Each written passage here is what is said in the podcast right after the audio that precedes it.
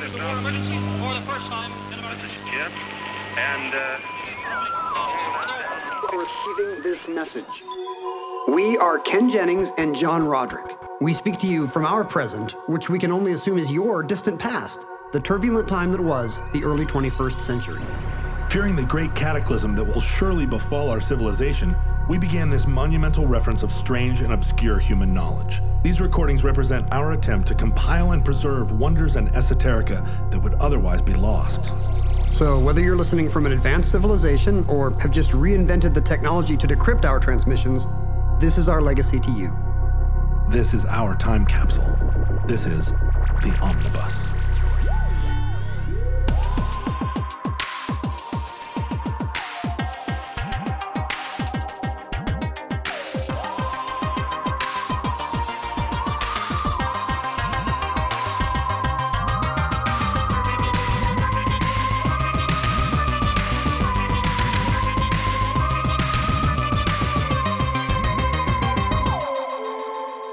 Have accessed entry E 126.EZ2010, certificate number 50204. Bir Tawil. An Indian explorer has declared himself the king of an 800 square mile strip of no man's land in Africa. The 24 year old Suyash Dikshit has laid claim to the strip of land between Egypt and Sudan, calling it the Kingdom of Dikshit. He has also planted his flag and has invented investments and citizenship. He's planning to approach the United Nations with his demand to make a formal claim to the kingdom. Beer to will. Bir Tawil. Bir Tawil. It's fun to say. What did Shakespeare's bartender say to him?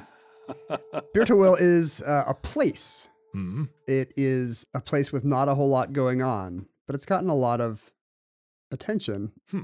in- Sounds like my in bedroom. recent events. Oh, Ding! Johnny Carson golf swing. the interesting thing about Bir Tawil is it is terra nullius, hmm uh, uh, empty earth. land of no one, land Mhm. you know, no essentially no man's land. In that it is one of the few places, vanishingly few places on the Earth's surface, to which there is no political claim. Nobody wants it. Do- i- isn't there some ownership of it just by default? Yes, it's uh, you know, it's not an island. It is located in the uh, North African desert, the Nubian desert, uh, between Egypt and Sudan. But for complicated historical reasons, uh, neither of them claim it. So it's essentially the same as the moon or most of uh, Marie Byrd land in West Antarctica. It's land that's sitting there perfectly good, except that it's in the middle of an arid African desert. And yet everybody says their borders go neatly around it. Hmm. Is it full of toxic chemicals or is it a giant hole in the ground? It's full of nothing. It's an 800 square mile trapezoid in the middle of the desert. There is no there are no permanent residents, much less any kind of cities or settlements. hmm Um, there are nomadic tribes who wander through its wadis, its dry river valleys, especially during the rainy season, I think. But there's almost no vegetation. There's no nothing. Um, There are precedents for this, right? Like in the cen- there are, there are quite a few national borders that happen in the center of the Sahara, and those borders are probably defined by some sort of space line, but they're really from one end of the Sahara to the other. There's nothing, so they're more conceptual than anything else. Sure, I'm sure there's people wandering around between Libya and Chad. There's, there's not a big, you know, Libya didn't build a wall and make Chad pay for it. Right. I don't even know if there are people wandering around. If there are, it's because they crashed a B 17 in the 40s and. They're, they're wandering around for about 12 minutes before they expire in the dunes. Right. Um, but this is a case where each country has a very specific version of the border, and they are quite clear that Bir Tawil lies just on the other side of it. Aha. Like a lot of um, badly drawn arbitrary lines in the desert, this dates back to the British colonial period. As so many things do. As so many great, great things. As so many do. border disputes. Not just do. border disputes, but you know, probably polo, tea, Hmm. but Mhm. yeah, also Lawrence of Arabia. Yeah, and also probably you know mass genocide of poor people of color. I can only assume. Well, and the fact that the Kurds have no homeland. Sure, like Ir- Iraq is a good example. You just there is no Iraq. Just let's just draw some straight lines on a map at Versailles, and suddenly you've got this new um, Sunni Nation state. Sunni state right, Right. next to. Oh no, I'm Shia sorry. It was mostly most of the people in Iraq are Shiites, Right, but ruled by a Sunni And- overlord. and the lines don't correspond to any actual religious or ethnic demarcation. So you have this weird kind of trapezoid-shaped country, which then proceeds to inevitably have a century of problems because so many incidents of this. Right. And in this case, it's because of Egypt and Sudan. In the late 19th century, Britain took over, you know, the Khedivate of Egypt, this kind of local but not really independent Egyptian puppet government from the Ottoman Empire. hmm And they claimed Sudan, but that wasn't going so well. In the late 19th century, there was a Sudanese religious zealot called the Mahdi who was convinced that he was, uh, Mahdi is an Islamic term for a, a promised Messiah. Hmm. So he was the return of, you know, he was the promised savior who would come. And he kicked up a lot of fuss, first against the local government and then against the British, which finally led to the siege of Khartoum and the death of General Gordon. Are, are you super in, up on all this? Are you going to start showing me lead figurines of the of the siege of Khartoum right now? I'm listening. I'm listening respectfully. Uh, I, I understand what's happening. Um, Uh, the Sudanese part of the Egyptian Sudan general area, which surprisingly has a lot of back and forth, and back and forth all the way back to the era of the pyramids. Sure, they would trade with with Kush, you know, Right. and, and all these people, Nubia, all these people to the south where they'd get their amazing ivory and and incense and whatnot. And the Nubians of the Sudan repeatedly invaded what we think of as Egypt and conquered it and ruled it, and then vice versa. Right. But this is the late 19th century version of this. And there's a lot of stuff going on at this time globally, but also in this region, including the construction. This is all happening just post the construction of the Suez Canal. Right. Uh, and Britain's building railroads as well. Everybody's making a massive land grab for Africa. And Sudan is particularly troublesome because they've got this religious zealot cutting off Chinese Gordon's head and uh, on the steps of the palace in Khartoum and, you know, leaving it in a tree, ordering it left in a tree, wedged between tree branches for weeks so that the children can laugh at it and the hawks can wheel overhead. And he's in a, he's established a caliphate that's under Sharia law, right? Yeah, yeah, that's the idea. He's gonna he's gonna kick out the British and uh, lead a, a sort of a charismatic religious leader, an Islamist state. This Um, feels ripped from the headlines. no, this never happened again. the funny thing is, it stays contemporary even in Sudan, which I didn't know. As late as the 1980s, the prime minister of Sudan was the great great grandson of the Mahdi. Like this guy left a political dynasty that continued ruling the country through independence and beyond. And this area has taken on at this time in the late 19th century tremendous significance not just because of the colonial like land grab of africa all the you know belgium and france they're all down there trying to gather as much of africa as they can to Mhm. to provide wealth to support their uh, crumbling dynasties in europe but uh, not to return too many times to the suez canal although it's a favorite topic of mine We should return to the Suez Canal. um, it incre- tremendously increased the strategic significance globally of this area because all of a sudden, all the ships that used to go around the Horn of Africa are now cutting through this uh, this region, and all the ports are really significant, and there's a lot of wealth moving through here. Yeah, suddenly the Red Sea is the center of the world. right. And that's where the Nubian Desert is. It's right between the Nile River and the Red Sea. And so at the end of the war, you know, after a, few years of the Mahdi's rule, he, he dies soon after taking Khartoum. His family continues to rule. And in the uh, 1890s, Britain launches a kind of reconquest of the Sudan, hmm manages to take it back. And at this point, they have to decide how they're going to draw the borders of this new acquisition, you know, between Egypt and Sudan. And there's two attempts. The, in the, the original attempt is in 1899. The treaty goes straight across the 22nd parallel. It's a horizontal line between Egypt and Sudan. Just like the U.S. Canada border, Sure. they're just like, we don't understand this area at all, so let's just draw a straight line. It's probably what you would uh, expect to see on a map today if you can picture southern Egypt. Um, I guess our listeners maybe live in a world without these weird straight line borders, but we have plenty of them just for convenience. It's not always mountain ranges or rivers. I really hope and I uh, uh, hope and pray that some new Woodrow Wilson does a better job of negotiating how the borders of these regions are apportioned because these straight lines are not effective. It'll be one of these, uh, you know, electoral wonks that's always telling us how congressional districts should look you know, Right. in our time. Right, this is the this is the opposite of gerrymandering. This is just like Tom Mandarin. in the future, you know, everything will be gone except for 538, and the, the nerds will finally be able to make the map look the way they always wanted to. So the first attempt at a border just went straight Straight across, across. the 22nd parallel. Right. But then in 1902, there's a little nuance. You know, the world's get it's now the 20th century. The world's getting more complicated.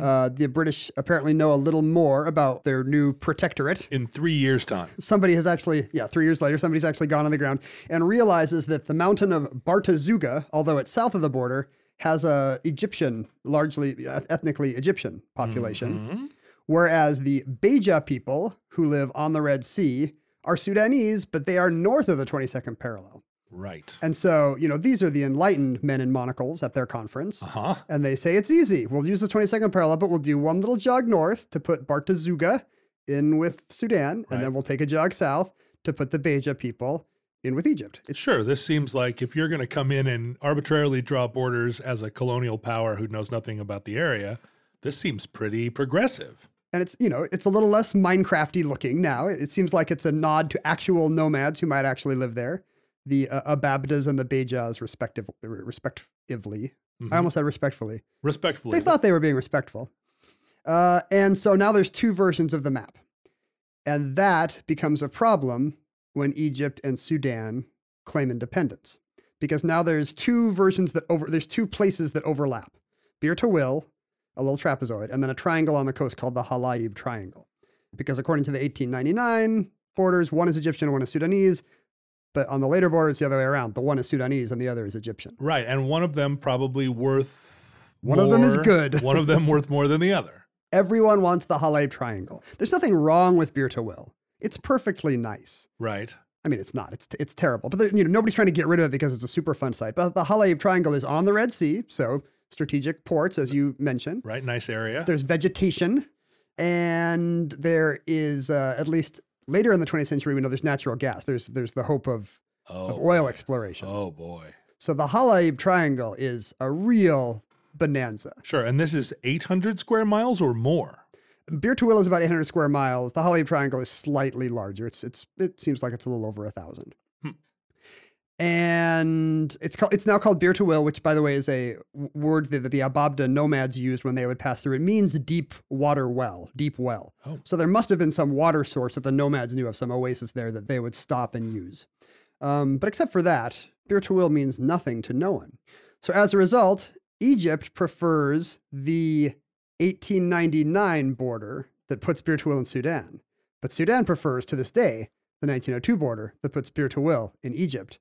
And everyone says, nope, nope, that little trapezoid is not ours. Now, wait a minute. So Egypt prefers the 1899 border not because they don't want Bir Tawil, but because they do want The Halaib tribe. the Halaib if there was a way to claim both, sure, these people, they, they aren't dummies. Sure, but making a claim for this land, they are they're basing their claim on the first treaty. Yes, And then Sudan is basing their claim on the second treaty, right. But that disincludes Bir Tawil. Yes. Aha. So the British thought they were doing everybody a favor with this new enlightened border, and instead it just jacked everything up for a century. Now, is this separation between Egypt and Sudan happening at some point before the 1956 independence of Sudan? Or is this a result of the throwing off of the colonial powers that happened after World War II? Well, it really doesn't matter much, this place. The Nubian Desert is the size of California. Uh huh. So to get to Bir Tawil, you know, you would have to, you know, leave, uh, you know, the Aswan area by today by Lake Nasser in southern Egypt and travel south for hours in a place with, I think, no roads. Or you'd have to go north from the northernmost city in northern Sudan and again drive through a terrible wilderness filled with um, poor gold prospectors scrambling for a, a thin living and armed criminal gangs, Mad Max style gangs, preying on the gold prospectors, Hmm. and the occasional government patrol preying on the armed gangs. And if you can do that, then you get to this place in the middle of nowhere. So it, it doesn't come up much. This sounds like one of those adventures that you used to see in Camel cigarette ads in the uh, 1970s, where there'd be like three Land Rovers and a couple of guys with blonde mustaches smoking cigarettes out in the middle of the desert. it didn't really become an issue, I think, until the 1990s when some Canadian oil company said, hey, we'd love these natural gas rights in the Halaib Triangle. Right. And at that point, Sudan tried to close the border, and Egypt said, no way, the border's actually over here. And it led to a diplomatic standoff. So now it's actually a real issue. So, in the international convention of this kind of border history, what is the accepted stance? Did the 1902 border supersede the 19 or 1899 border so that the international community recognizes the the more contemporary treaty or does the 1899 treaty stand because it was the first treaty and later subsequent treaties were are disallowed because they were made by adventurers. Right. You know, the second treaty should stand, it should supersede the first one. Right. Um, except that my guess is there is a usually what happens here, as we discussed when we told the future about the pig war, Mm. and the it turned out that the treaty was unclear between the US and Canada. You know, probably when Egypt and Sudan were created, It- oh, there was a further treaty. yeah, and that just said, you know, the existing border set by Britain and did not specify. Right.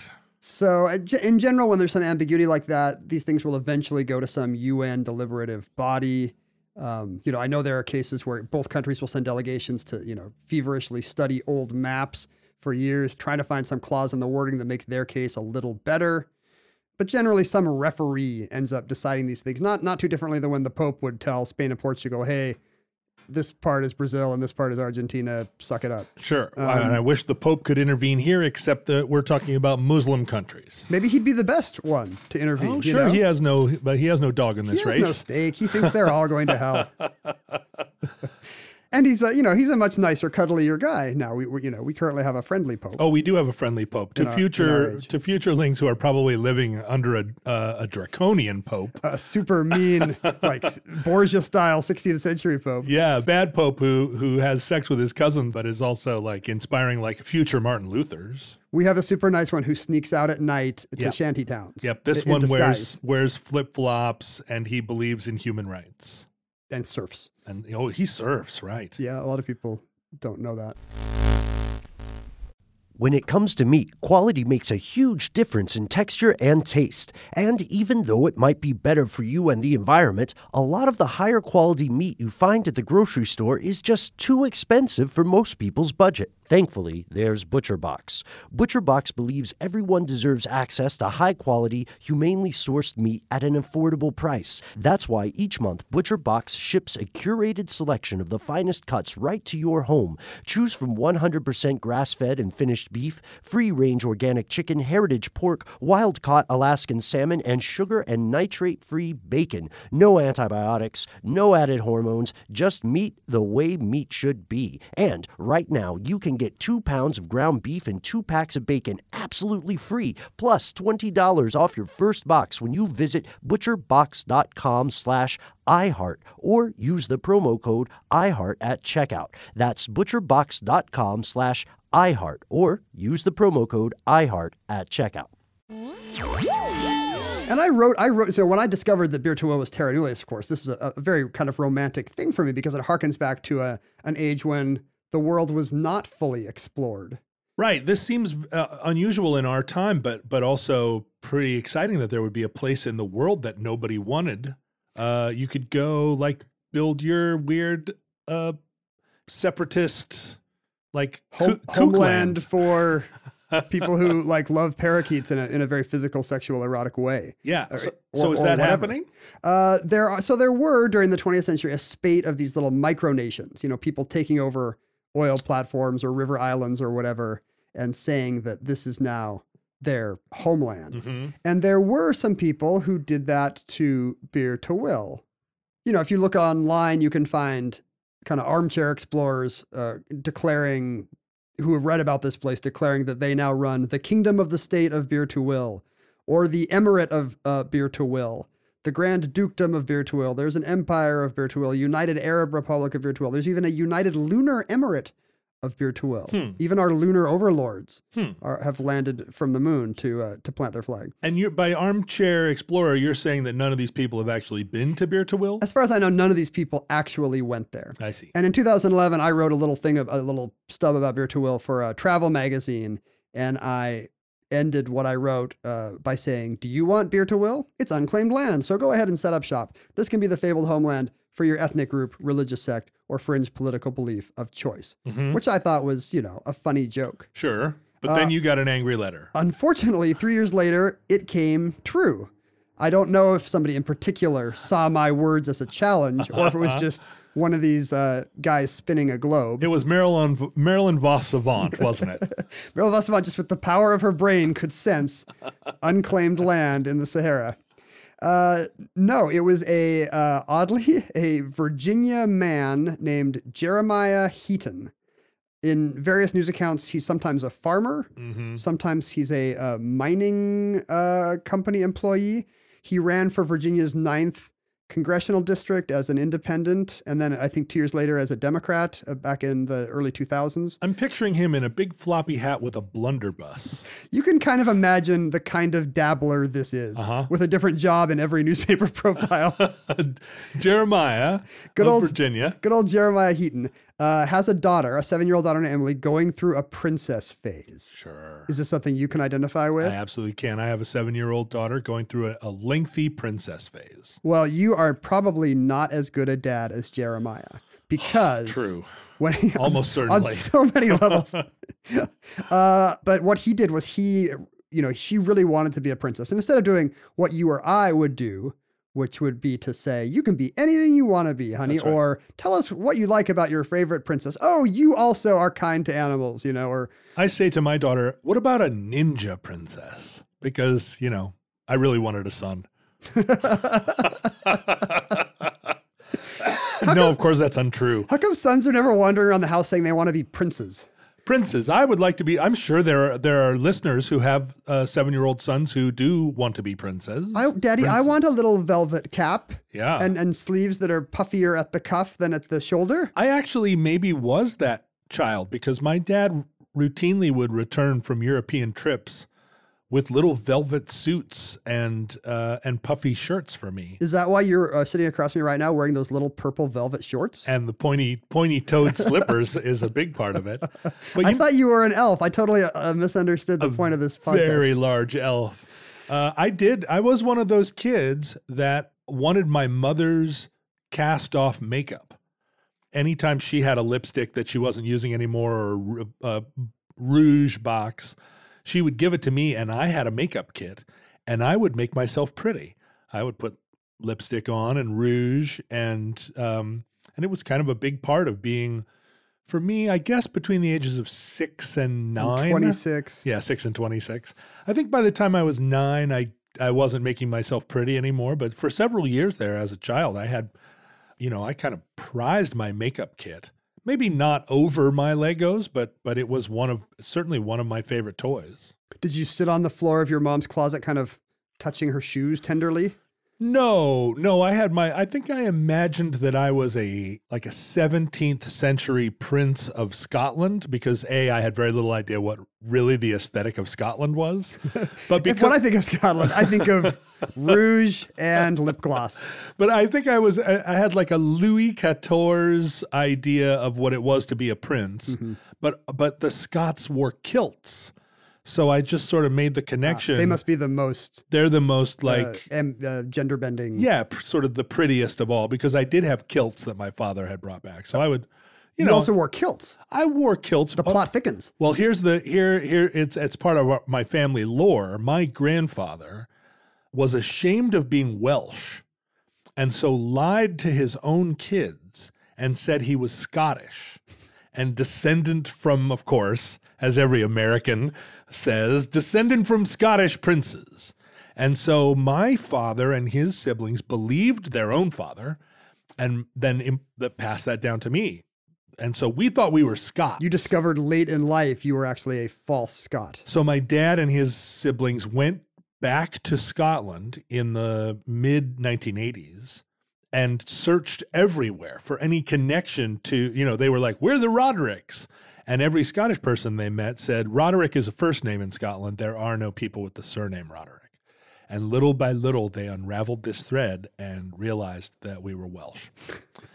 but anymore, there's not a uh, there's no stigma attached to being Welsh.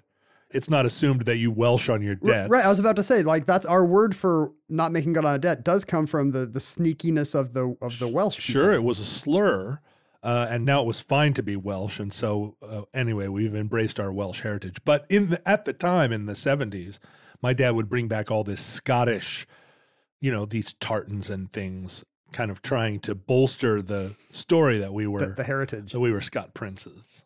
My daughter went through a princess phase, but I never promised her an actual castle because that's insane. But in this case, uh, Jeremiah of Virginia He made a flag Mm-hmm. for his new country. He read about Bir Tawil, made a flag, you know, a very kind of Disney princessy kind of a flag, a gold crown on a field of blue surrounded by a, a golden dragon, the a stars a, and a dragon and a lion, rays or whatever. right? and he secured permission from the Egypt Egyptian government to drive south from Egypt into what's normally a part of the desert that's barred by military, and uh, like led some jeep convoy to Bir and planted a flag, and flew home and got on the internet saying that he was now King Jeremiah of the Kingdom of North Sudan. He went there and got permission from the Egyptians to do this. Well, the Egyptian, he, I don't. So that's a big part of his story is that he has permission from the Egyptians. right, but Uh, uh, they just gave rhymes. him permission to go, not to not to seize. Yes, I think they they he got some kind of permit. He paid off. He paid two hundred bucks to whoever would let him drive a jeep convoy south through someplace the military would normally stop you at a checkpoint. Right. Uh, they didn't know that he had a uh, a velvet flag in the back of the jeep, and uh, and he got home and told his daughter she was now a princess. She was part of the ruling family of the uh, Kingdom of North Sudan. She has no subjects, of course. Right. There's no population in North Sudan. He didn't ask any of the uh, Ababda nomads what they thought of their new blonde seven year old uh, goddess. And I guess there's there's plenty of uh, precedent for this in history. You know the Not recent history, John. Like Well- not not good parts of history. not recent history, but you know the uh, the nation of Liechtenstein, okay. which is a very small country, kind of carved out of the border area between Switzerland and Austria, Mm-hmm. is named for and was a duchy of the family Liechtenstein, who never actually resided in Liechtenstein, and at the time of its creation had never been to uh, or, or visited in any way. They're like record executives with a tax shelter. Yeah, that's right. Yeah, it was, yeah. My company's in the uh, Cayman Islands and uh, Liechtenstein. It was like a reward, some uh, Holy Roman Empire style reward. Like, oh, you guys, you know, you get your own duchy. It's over here in Liechtenstein. And they were like, yeah, we're fine living in Vienna or whatever. the restaurants are much better here. The, cha- the you know we're not going anywhere without good chamber music. yeah, I don't think the roads were particularly good at that time because they're not very good even now. So uh, Jeremiah Heaton was at, when word of this got around, when he started telling people, "Hey, I'm now the king of the kingdom of North Sudan." There was immediately a wave of bad publicity Huh. on a couple levels. Uh-huh. First of all, he's a bad parent Uh-huh. because when when his daughter had some whim that she would have forgotten about by the next afternoon, Right. he instead dr- drove to Sudan to deliver her fondest dreams. Right. Which is which is always what makes amazing children if you give them everything they want. Sure. That's what Charlie and the Chocolate Factory taught me. sure, Uh, but but without that, there wouldn't have been the the band Veruca Salt. So That's true. there's good and bad. There should be four other bands named for the other children. Right. Like I would listen to Mike TV on the radio. Oh, don't don't do it, Ken. Let's see, can we do the rest? This is what happened the last time when you talked about uh, uh, Bir Tawil. what happened when I talked about Bir Tawil?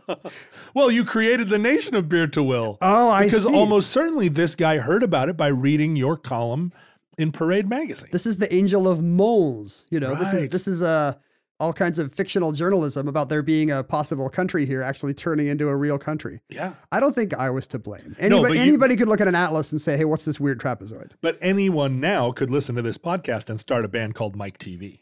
Is what I'm saying. Um, so he was criticized for that, not just, but not just being a parent, for being a bad person, for being a bad white person. Well, you a- know? a, col- a, a colonial. Right. Like a colonizer, as they would say in Black Panther. You Wow. know? Like that guy flew across the ocean to some little bit of uh, land in Africa, Right. you know. to which uh, he held no rightful claim But what he did have, a lovely flag. All A fancy flag. and a permit to travel. Because he paid somebody off. He's got cash and a flag, and now he can say he's the king of North Sudan. And this is not hypothetical for many of those people who were descendants of tribes who had to work for King Leopold of Belgium in his, what was he? I was going to say sweat mines, but I'm pretty sure he wasn't mining sweat No. from the Congo. What was he mining? Gold? Well, everything. The Congo is a very rich uh, part of the world, and so King Leopold was up there just raping and pillaging. Literally, that's where we get that phrase. Yeah, it, it wasn't the nice kind of rape like carrying off a lady to a different village. It wasn't like the Roman kind. Right, Like no. there was actual terrible stuff going on. Yeah. And so this is not hypothetical to people in Africa or, uh, you know, well meaning white columnists Uh, writing on their behalf. Right, or or the Twitter army who are looking every morning for something to be mad about. for some new offense. And so uh, there's immediate backlash to the kingdom of North Sudan. It's not even real, and it's immediately the least popular country on earth. It's worse than North Korea. But this guy has run for public office in Virginia, so he's no stranger to being yelled at by strangers. Sure, he's been a wacko third party candidate in the, the weird little uh, triangle at the end of Virginia. So he, he knows what he's talking about. Um, and he created a Kickstarter. Um, Oh, back when people did that. he was trying to take his narrative back. So this was a, in our day, this was a way in which people could make strangers pay their bills. Right. Um, other generations had Robin Hood, I guess. Hmm. We have GoFundMe. And the tagline was this would be, this would be the world's first crowd-funded nation. huh. Get in on the ground floor. Help us build the kingdom of your. And he would sell. Uh, uh, what do counts have? Uh, counties and, and duchies and Oh, I see. Right. He, he was dividing it up like a park bench in a in St. Louis. Yeah. Like, put your name on this. It was yeah, or like a dispossessed white Russian in the 1930s selling Right. off all his weird titles. right. I see. Uh, you know, earldoms and what do counts have? Not a countdom. no, uh, counts actually do have counties. That's where we That's get where the counties term. comes from? Yeah, a count was granted counties, and not necessarily counties that touched each other. Um, Oh, it could just be little islands of. Oh, like you mean uh, you have an archipelago of land? yeah, you could be a count and have like county here, county there. That's why Um, it's that's why where word count comes from. You actually have to count You the, count the number of possessions you have. One, two, Three, three. three impoverished counties. Ah, Ah, ah, ah, ah. ah. Um, and uh, like a count is a kind of nobility that's uh, between a baron and a duke, so it's not a low-ranking like style. What do barons have? Ba- bar- baronesses? baronies? they have baronies. Barons have baronies. Sounds like a. It sounds like a breed of dog, actually. Oh, it's a huge. It's a beautiful, shaggy baronese. sure they guard the temples of uh, uh, the the counts of Syrinx. Is this some weird Masonic uh, order you're trying to create No, for the future? I'm, I'm afraid that was a Rush reference. oh, Oh, man, even, what's worse? What's a worse cult than Freemasonry? Rush fans. Have you always wanted to learn to play an instrument? Maybe you've even tried at some point, but gave up because you felt lessons were too expensive or that you just didn't have the time. Thankfully, there's Yousician. Yousician is the fun, easy, and affordable way to learn guitar, piano, bass, ukulele, and even singing. Just download the app to your desktop, tablet, or phone and start playing. Yousician gives you 24 7 access to a vast catalog of video lessons from professionally trained educators, as well as thousands of exercises and songs across dozens of music genres, all tailored to your goals. And with Yousician's award winning technology that listens to you play, you'll get real time feedback on timing and accuracy so you can actually see yourself improving as you learn. Start your extended 14 day free trial of Yousician's Premium Plus package at yousician.com slash start. That's unlimited access to thousands of lessons, exercises, and songs on as many instruments as you want for two whole weeks. Just go to yousician.com slash start. That's Y-O-U-S-I-C-I-A-N dot com slash start. What if this guy's daughter had said she wanted to be like a pirate? Would he like robbed a bank? What if she wanted to be a Muppet? No, I think he would have taken over a tanker ship in uh, uh, in the Red Sea. Uh, I'm the captain now. so this guy creates a Kickstarter and eager to be on the right side of every issue, tired of being pilloried by uh, by good progressives in the press. He uh, says that um, his new kingdom is a blank slate, quote, ready to be developed into a cutting edge research center for agricultural technology and energy efficiency. Huh. He wants to create a, a utopia, an agri an agri science forward thinking utopia, Wakanda in the middle of the Sudan. Boy, this guy is really light on his feet. That's you know, if he, he's run for office under two different political parties, like this guy knows which way the wind's blowing. So did this work? Did this mollify all the uh, the dubious naysayers? Well, no, his uh, Kickstarter earned only a tiny fraction of the I think quarter of a million dollars he needed to. I don't even know what's he going to do Well, there. I don't know. Put put some. Put soy farms there, or maybe just take the money and run. And uh, My sense is the first thing you do in a lot of these cases when you buy land is you put a, a Gulfstream trailer on it. Like you drive out there with a with like a food truck. Oh, no, you you I drive hope, out. hope that the Ababda nomads want tacos. you you buy some old RV and you think you're going to go live on it bef- while you build your cabin, Ah. And then what it ends up being is like an acre in the forest with a with an RV on it. and you're just making meth. Well, and the yeah, the right. The RV starts to leak, and then pretty soon you never go there again. And he was also pitching, Jeremiah Heaton was also pitching other governments uh, and pr- particularly corporate higher ups with the promise that his country, in his country, um, multinational corporations would be unfettered by taxes and Oh, regulations. this is the big one, right? so he's also, you, we already know he's a little odd, but now we know he's a libertarian. We found something worse than Rush listeners. yeah, this is like flagging your ship in the Cayman Islands. Yes. Right. And he's he's not the only one. Uh, there is a place called Liberland. Have you heard of Liberland? I feel like I have. This is going to be right up your alley because it's on the banks of the Danube. maybe maybe I read about it in Parade magazine.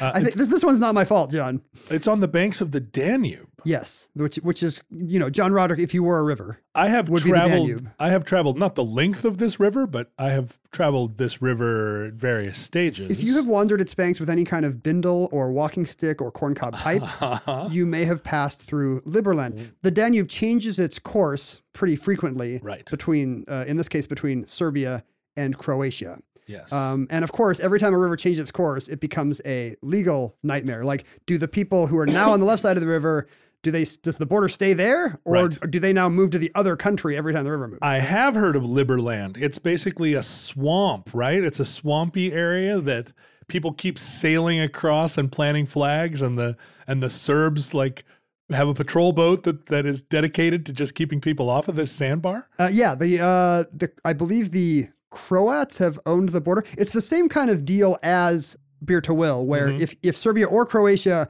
decides that they want this area, Gornja Siga, um, they would have to give up the part that actually has towns and stuff. Right, where the river changed course Right. at some point and people live there. And of course, everybody wants the town. Both governments want the towns, which means they both have to give up Gornja Siga, which is so. I think it's just. I don't know if it's swampy, but it's just undeveloped forest with a like a, a, an old barn or hunter's cabin or something. Well, I feel like it is kind of not maybe entirely uninhabitable, but certainly like mosquito filled and not not ideal. It's off the grid. Yeah. But that's what you want if you are a right wing Czech politician named Vít Jedlička. Wait, he's a Czech? yeah. Why is why does it Total, total carpetbagger. why does a Czech have anything to do with this? Uh, as a young man, he watched his father's company go bankrupt, which Hmm. his father always blamed on the man, on you know taxes and regular, you know, r- the government had raised interest rates or whatever. Sure, this is where Hitler came from. this is where every young college libertarian comes from, I think. and so he decided that his dream would be to set up a libertarian utopia where nobody pays taxes, there's no government regulation. I don't know why he didn't just go to Somalia. You Right. know, they, they, have already got a, a government for utopia, baby. yeah, I feel like I feel like there are a lot of people vying for that role in Somalia that he may not be equal to. That's what I think of every time I see some car driving around uh, unincorporated Snohomish County with a "that government is best, which governs least" sticker. Yeah. I'm like, dude, I got some, I got some spots on the map for you. I don't know if you'll like them that much, but so Jedlička uh, has uh, claims he has the rights to this place that neither Serbia nor Croatia wants, and Croatia has since closed the border on they, their side, which he says is tacit understanding that he can have it. That- that- Right. so he uh, he's got big plans. It's exactly how you would imagine some Ayn Randian weirdo starting a little Balkan country. He uh, won the first presidential election there with one vote Yes. because his girlfriend voted for him. of course. That was nice. I guess maybe it's a little different than most young libertarians because he has a girlfriend. oh, I wish I could ring a bell for that. All the young Randians are tuning out now. I feel Yeah, bad. yeah, what if what if objectivism is the only religion left in the future and now our whole archive has been burned? just because I was having a Uh, little fun with Liberland. I feel like objectivism is on its last legs even now. Um, he is planning a uh, Bitcoin-like digital currency because, of course, he is. Is he going to have like an Estonian style, like open internet, free digital country? I can only imagine. Although right now there's no, you know, cables or wires there, so he has a few tech challenges Right, right, right. to creating his new techno libertarian utopia. The, the national motto is "Live and Let Live," and at one point around 2015, he assigned a straight edge Czech rapper to compose his national anthem. Is that guy still working on it, or has he actually composed the the anthem? I could just imagine that guy just taking more money. Yeah, it's taking me a little longer. I'm going to need 500 more liber bucks. In the Czech language, he's going a hip, a hop, a hip, hip, hop, and you don't stop rocking. I would like to hear you do some a pastiche of what you imagine straight edge Czech rap to be. Yeah. Here, I'll do the, I'll do a beat. the, the problem is like it, the you know the Slavs don't love being mocked. This is one of the characteristics of the I see. their national or their uh, their racial identity. So if we go after objectivists, that's fine. But if we make a few too many defenestration jokes here, yeah, it's going to be a yeah, we've covered that ground already. Um, is very uh, bullish about his little libertarian utopia. He's received 200,000 emails Uh huh. requesting citizenship in its first week alone. This is this is probably because he went on the internet and said his country will have quote optional taxation. And do the Croats agree that he uh, can have title to this land, and the Serbs do not? No, I don't think anyone agrees. Oh, I don't I think anyone likes him at all. The Croats have patrolled the border now, Uh-huh. which to him is uh ah they have recognized the border that stops here. Uh-huh. Therefore, they're okay with they've you know it's Yeah. not a real claim. Now, I just want to add one more thing because you had this whole idea has crossed over into an area of my own interest. Which is taking over foreign governments. No, which is the Aswan Dam. The Aswan Dam was built on the Nile River to collect the water of the Nile and to keep the Nile from flooding.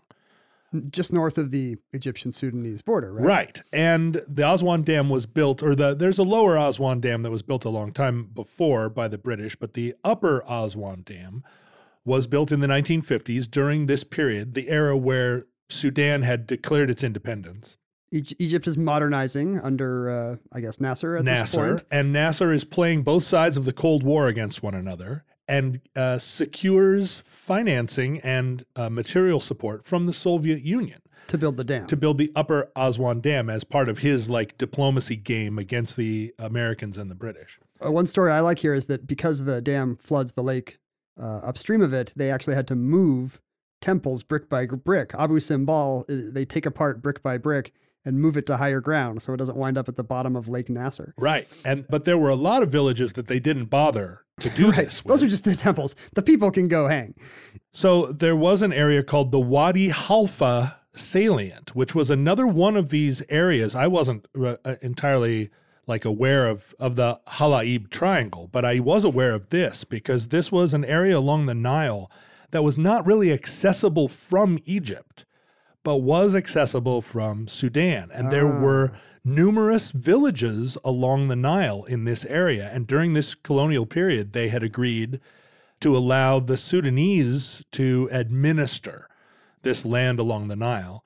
And after the Aswan Dam was built, the upper Aswan, it flooded all the villages in this region, but there's still a tiny little portion of what had been this salient, which is, I guess, according to your uh, different border disputes, would still be c- included in this situation where it would be administered by Sudan, but there's nothing there.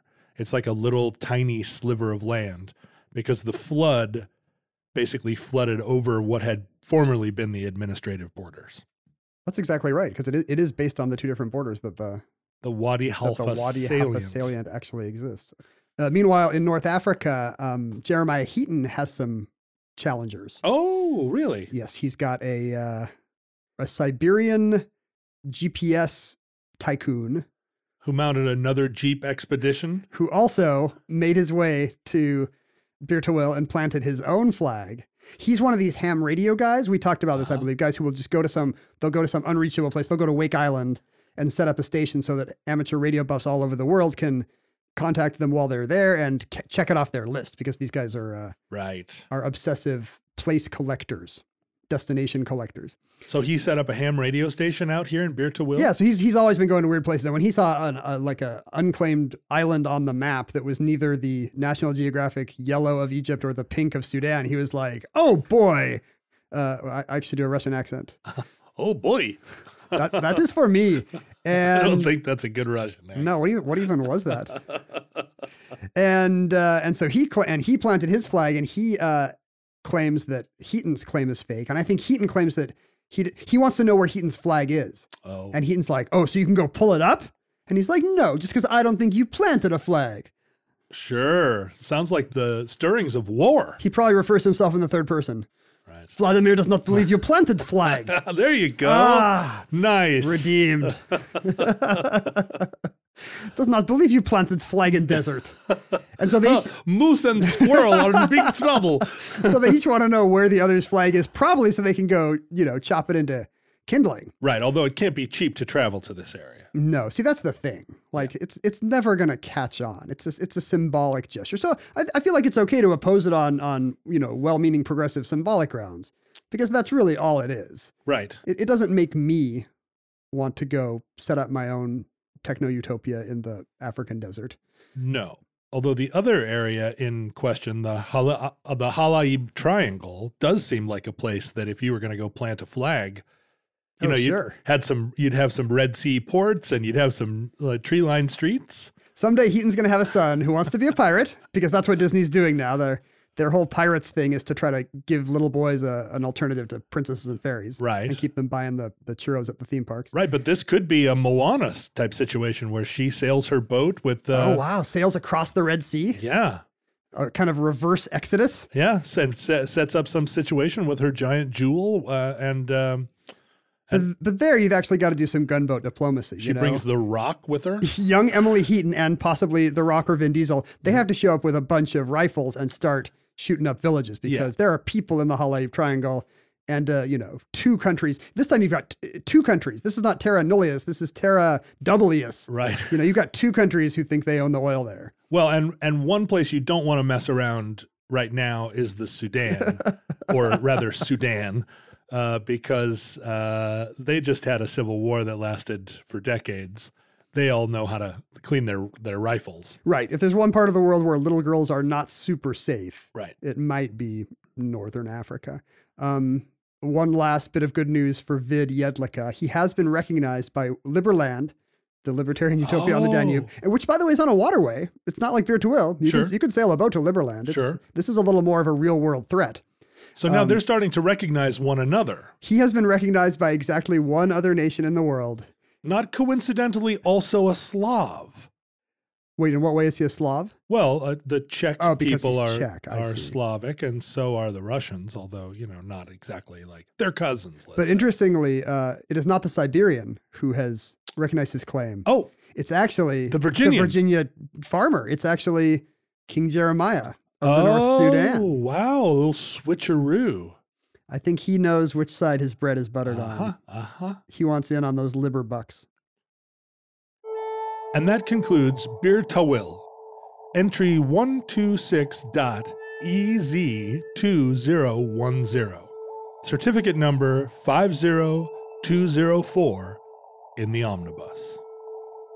In the unlikely event social media still exists in your era, these works and our other works, our adjacent works, are archived at Omnibus Project, basically on all forms of social media Facebook, Instagram, Twitter, Probably new ones that have not been invented for us. Snapchat, ChatSnap, W- You have to have fake ones like, you know, the fake street drugs, Gronk and Creek right? and Gronk, Squeak. Gronk Snap, GeoBlanc. GeoBlanc. Uh, well, just look for us at at Omnibus Project on GeoBlanc. Uh, I also had personal Instagram and Twitter accounts, and Ken had a Twitter account under at our re- respective names. Uh, you can send us emails through uh, one of those Star Trek style Uh, Wormholes? time wormholes that are never properly explained Time vortices? at the email address omnibusproject at howstuffworks.com. And we have a fan group on Facebook called The Futurelings, and you can find them using even your most rudimentary Facebook finding skills. Listeners, from our vantage point in your distant past, we have no idea how long our civilization is going to survive. We hope and pray that the whatever the singularity or cataclysm that awaits us uh, may never come, may be held off indefinitely. But if it comes soon, this very recording, like all our recordings, could be our final word to you. But we hope that Providence will allow us to be back with you soon for another entry in the Omnibus.